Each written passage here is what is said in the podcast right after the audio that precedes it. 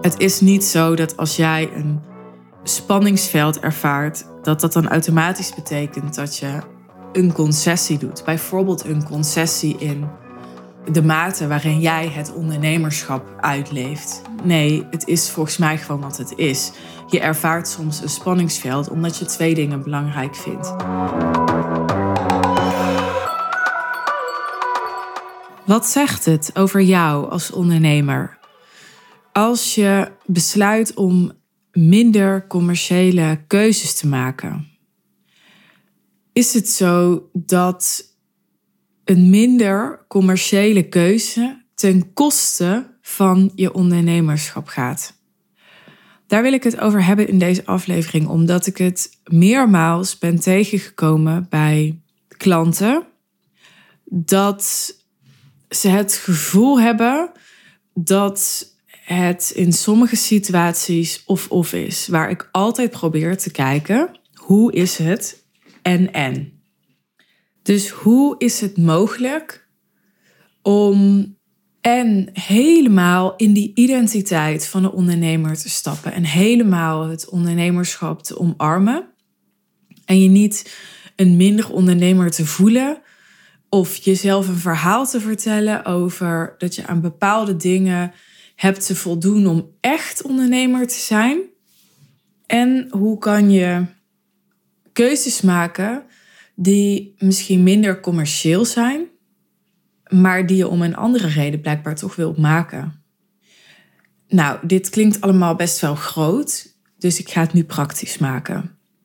Wat ik een, eh, een paar keer ben tegengekomen, is dat ondernemers zeggen: ja, ik wil bij mijn live dagen wil ik geen fotograaf aanwezig hebben, want ik vind daar een bepaalde intimiteit bij horen.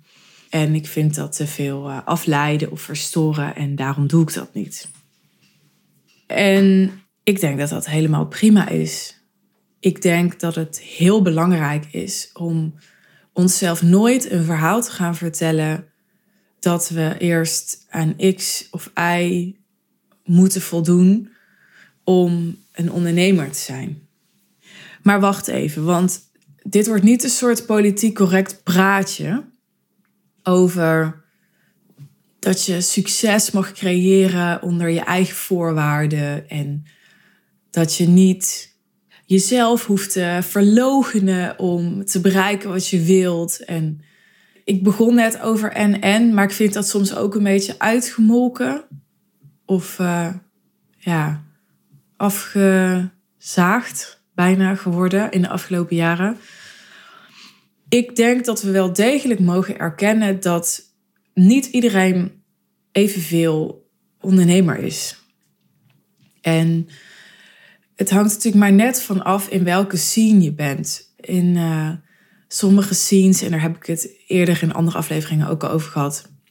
Ja, stel je helemaal niks voor als je geen personeel hebt. In andere stel je niks voor als je geen miljoen omzet hebt gedraaid. In andere stel je niks voor als je geen 100 miljoen omzet hebt gedraaid daar zit gewoon verschil in. En er zit ook verschil in of iemand vanuit een missie en vanuit de inhoud een bedrijf is gestart om op die manier um, een probleem op te lossen wat hem aan het hart gaat of haar aan het hart gaat. Of dat iemand in de eerste plaats ondernemer is en eigenlijk continu zoekt naar: oké, wat, wat wil ik in deze fase van mijn leven doen?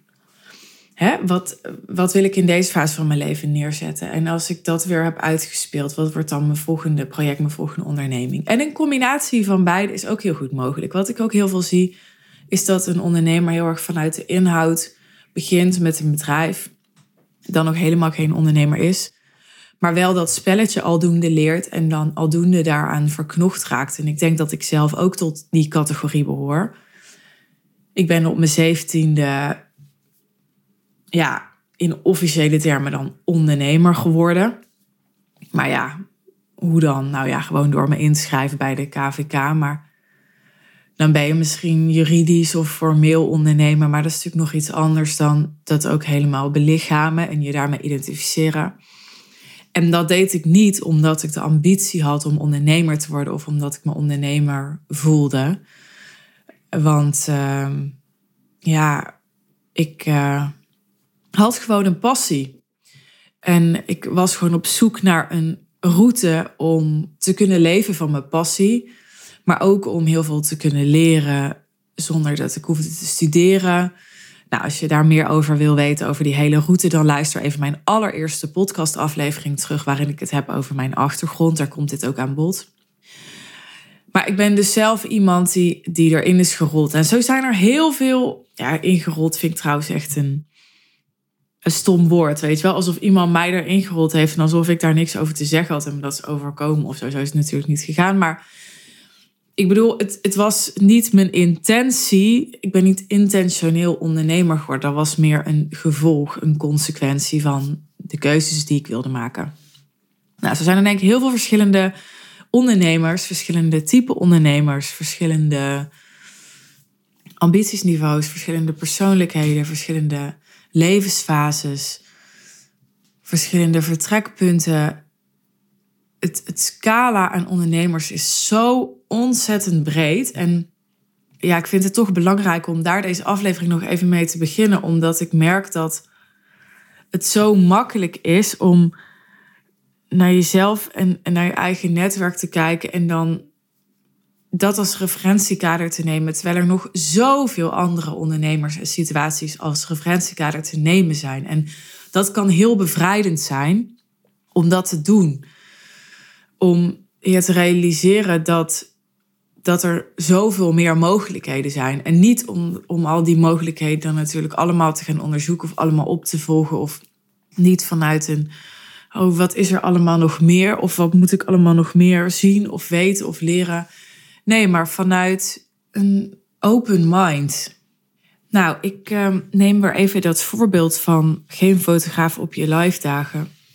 Ik denk echt dat het niet de bedoeling is en dat je echt niet moet willen om dat soort, ja, wat mij betreft, hele kleine voorbeelden. Zeker als je dus die open mind hebt, die wijdse blik, dan dan, ja, dan is dat maar zo'n detail wat mij betreft in het hele scala aan mogelijkheden en onderdelen van het ondernemerschap.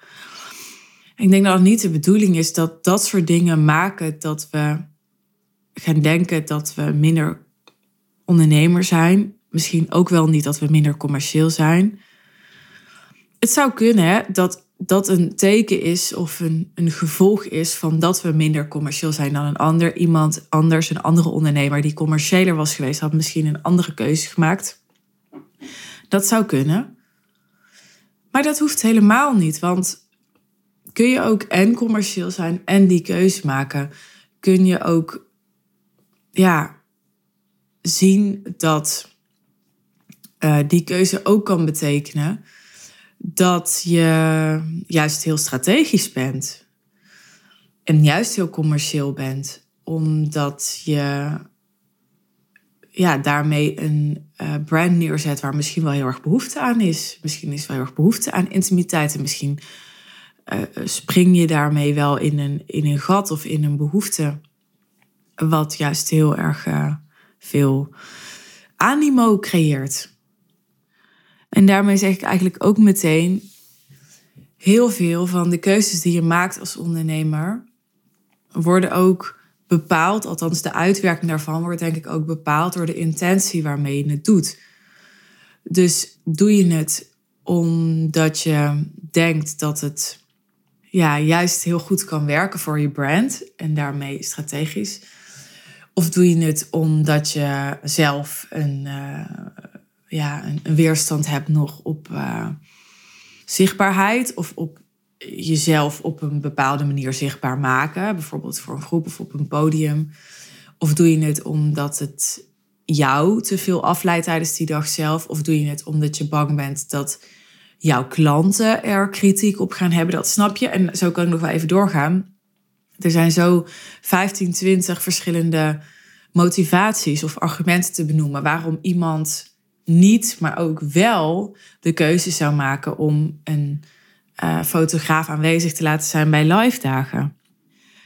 En dan is dit maar één klein voorbeeldje. Er zijn ook andere voorbeelden te noemen. Is het uh, commercieel om uh, maar uh, tweeënhalve dag per week te willen werken bijvoorbeeld. Ja, ik kan zeggen nee, want uh, in vijf dagen zul je meer kunnen doen en dus meer kunnen verdienen. En je kan ook zeggen wel, want uh, die drieënhalve dag breng je je geest tot rust, waardoor de kwaliteit van wat je in die 2,5 dag voortbrengt hoger is dan dat je vijf dagen zou werken. Ja, zo zijn er allerlei keuzes te maken als ondernemer die volgens mij niks te maken hebben met in welke mate jij ondernemer bent.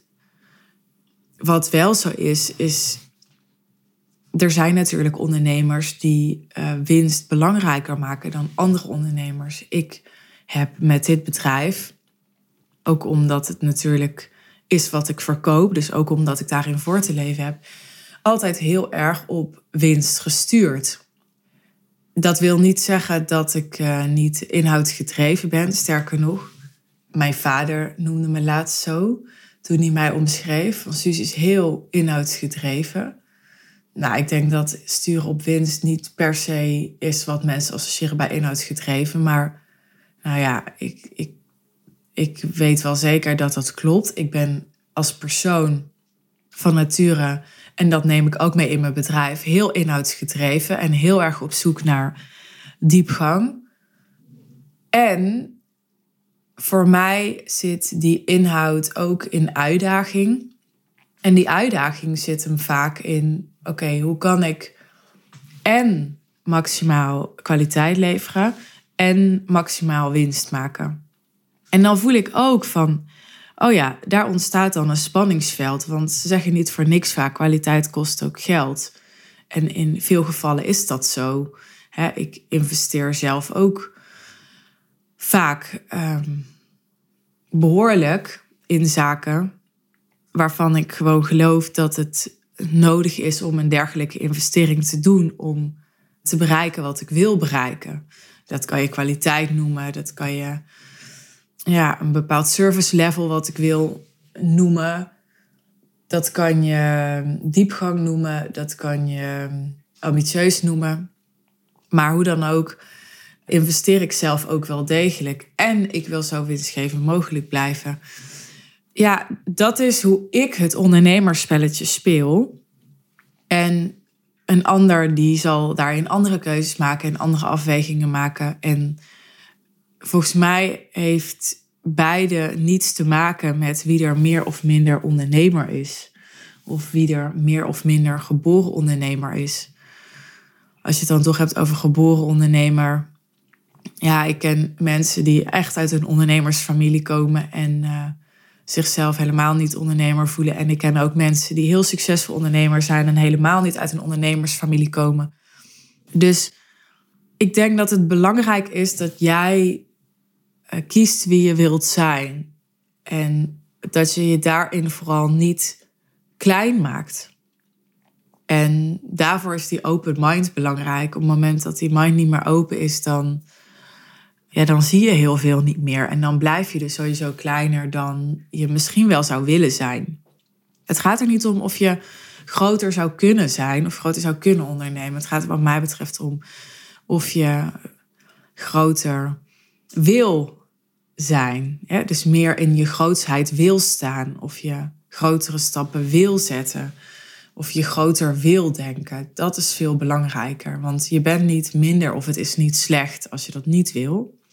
Maar ja, ik denk dat het wel ontzettend exciting is als je dat wel wil. En ik denk als je dat wel wil, dat er veel bewustzijn van je wordt gevraagd. En dus ook veel bewustzijn op overtuigingen. En laat deze aflevering dan een aflevering zijn waarin ik even zo'n overtuiging aanpak. Het is niet zo dat als jij een spanningsveld ervaart, dat dat dan automatisch betekent dat je een concessie doet. Bijvoorbeeld een concessie in de mate waarin jij het ondernemerschap uitleeft. Nee, het is volgens mij gewoon wat het is. Je ervaart soms een spanningsveld omdat je twee dingen belangrijk vindt. je vindt, of nou, waarschijnlijk meer dan twee dingen belangrijk. Je vindt waarschijnlijk kwaliteit belangrijk. Je vindt waarschijnlijk integriteit belangrijk. Je vindt waarschijnlijk verantwoordelijkheid belangrijk. Je vindt waarschijnlijk winstgevendheid belangrijk als je deze podcast luistert. Je vindt van alles belangrijk. En dat allemaal samenbrengen, dat is gewoon een uitdaging. Maar dat is de uitdaging die juist wij aangaan. Als het geen uitdaging was, dan, dan deed iedereen het, dan had iedereen het. Dus ja, dat, dat is ook waar we bewust voor kiezen. Maar het is volgens mij ook niet meer dan dat. Het is een uitdaging en het is vooral ook de uitdaging om daarin nou, ik wil niet per se zeggen keuzes te maken die het beste bij jou passen, want dat vind ik dan ook weer zo afgezaagd. Dat kan iedereen zeggen. Het is vooral een uitdaging, denk ik, om heel objectief te kijken hoe je het meest congruent kunt zijn. Want ik denk dat, dat congruentie voor ons mensen, nou ja, niet voor, voor elk mens, zeker niet, maar voor ondernemers die voor een transformatie zorgen bij hun klanten, dat voor hen congruentie belangrijk is. Dat is althans wat ik ervaren heb bij uh, alle klanten die ik tot nu toe heb geholpen. Want op het moment dat ze congruent zijn, dus dat ze doen wat ze zeggen. Dus ik praat weer even tegen jou. Op het moment dat jij congruent bent, dat je doet wat je zegt, dat je gedrag in, in lijn is met ja, wat je belooft of wat je uitstraalt, zou je ook nog kunnen zeggen. Maar dat daar congruentie in zit, dan, dan komen de mensen op je af die het beste bij je passen. Dan krijg je de resultaten die je het liefste wil. Dan eh, heb je het gevoel dat je het beste tot je recht komt. Dan kan het stromen, want er zit niet meer een blokkade. Want congruentie brengt eigenlijk alles in lijn met elkaar. En die lijn maakt dat alles kan langs die lijn kan vloeien. Dus ik denk dat congruentie een heel belangrijk woord is. En ehm, dat deze aflevering jou inspireert om even na te gaan welke overtuiging heb ik mogelijk nog op wat er hoort bij ondernemerschap. Of wat er hoort bij serieus genomen worden in het ondernemerschap. Of wat er hoort bij een miljoenenbedrijf runnen. Of wat er hoort bij een goede leider zijn.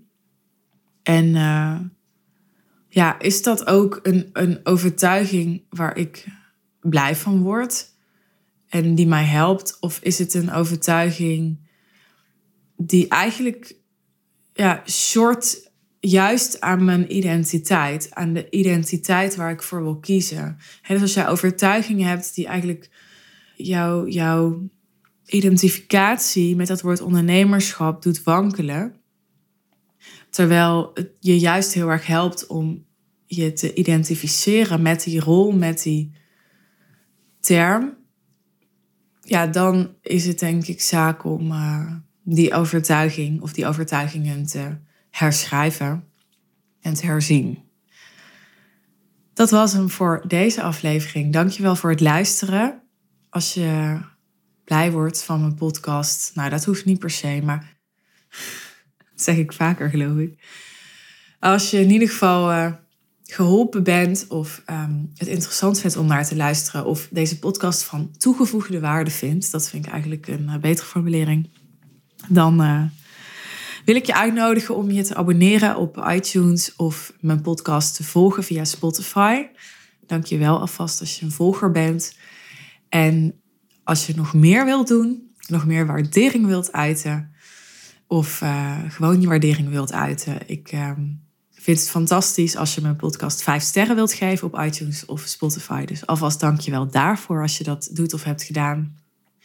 Je mag uh, altijd reageren op uh, de inhoud door mij een DM te sturen op Instagram of op LinkedIn. Je vindt de accounts daarvoor in de show notes, mocht je me daar nog niet volgen. Dus als je bijvoorbeeld me nog niet volgt op LinkedIn, maar wel op Instagram, stuur me even een connectieverzoek. Dat mag ook altijd. En ehm, tot slot, wil je persoonlijk met mij werken en door mij gecoacht worden om zo simpel en winstgevend mogelijk je hoogste ambities waar te maken? Want dat is natuurlijk de toegevoegde waarde die ik lever. Dan ehm, wil ik je heel graag op het idee brengen om met ons in gesprek te gaan. Boek je call via de link in de show notes. En wie weet werken we binnenkort samen. Dankjewel voor je aandacht en tot de volgende aflevering. Bye bye.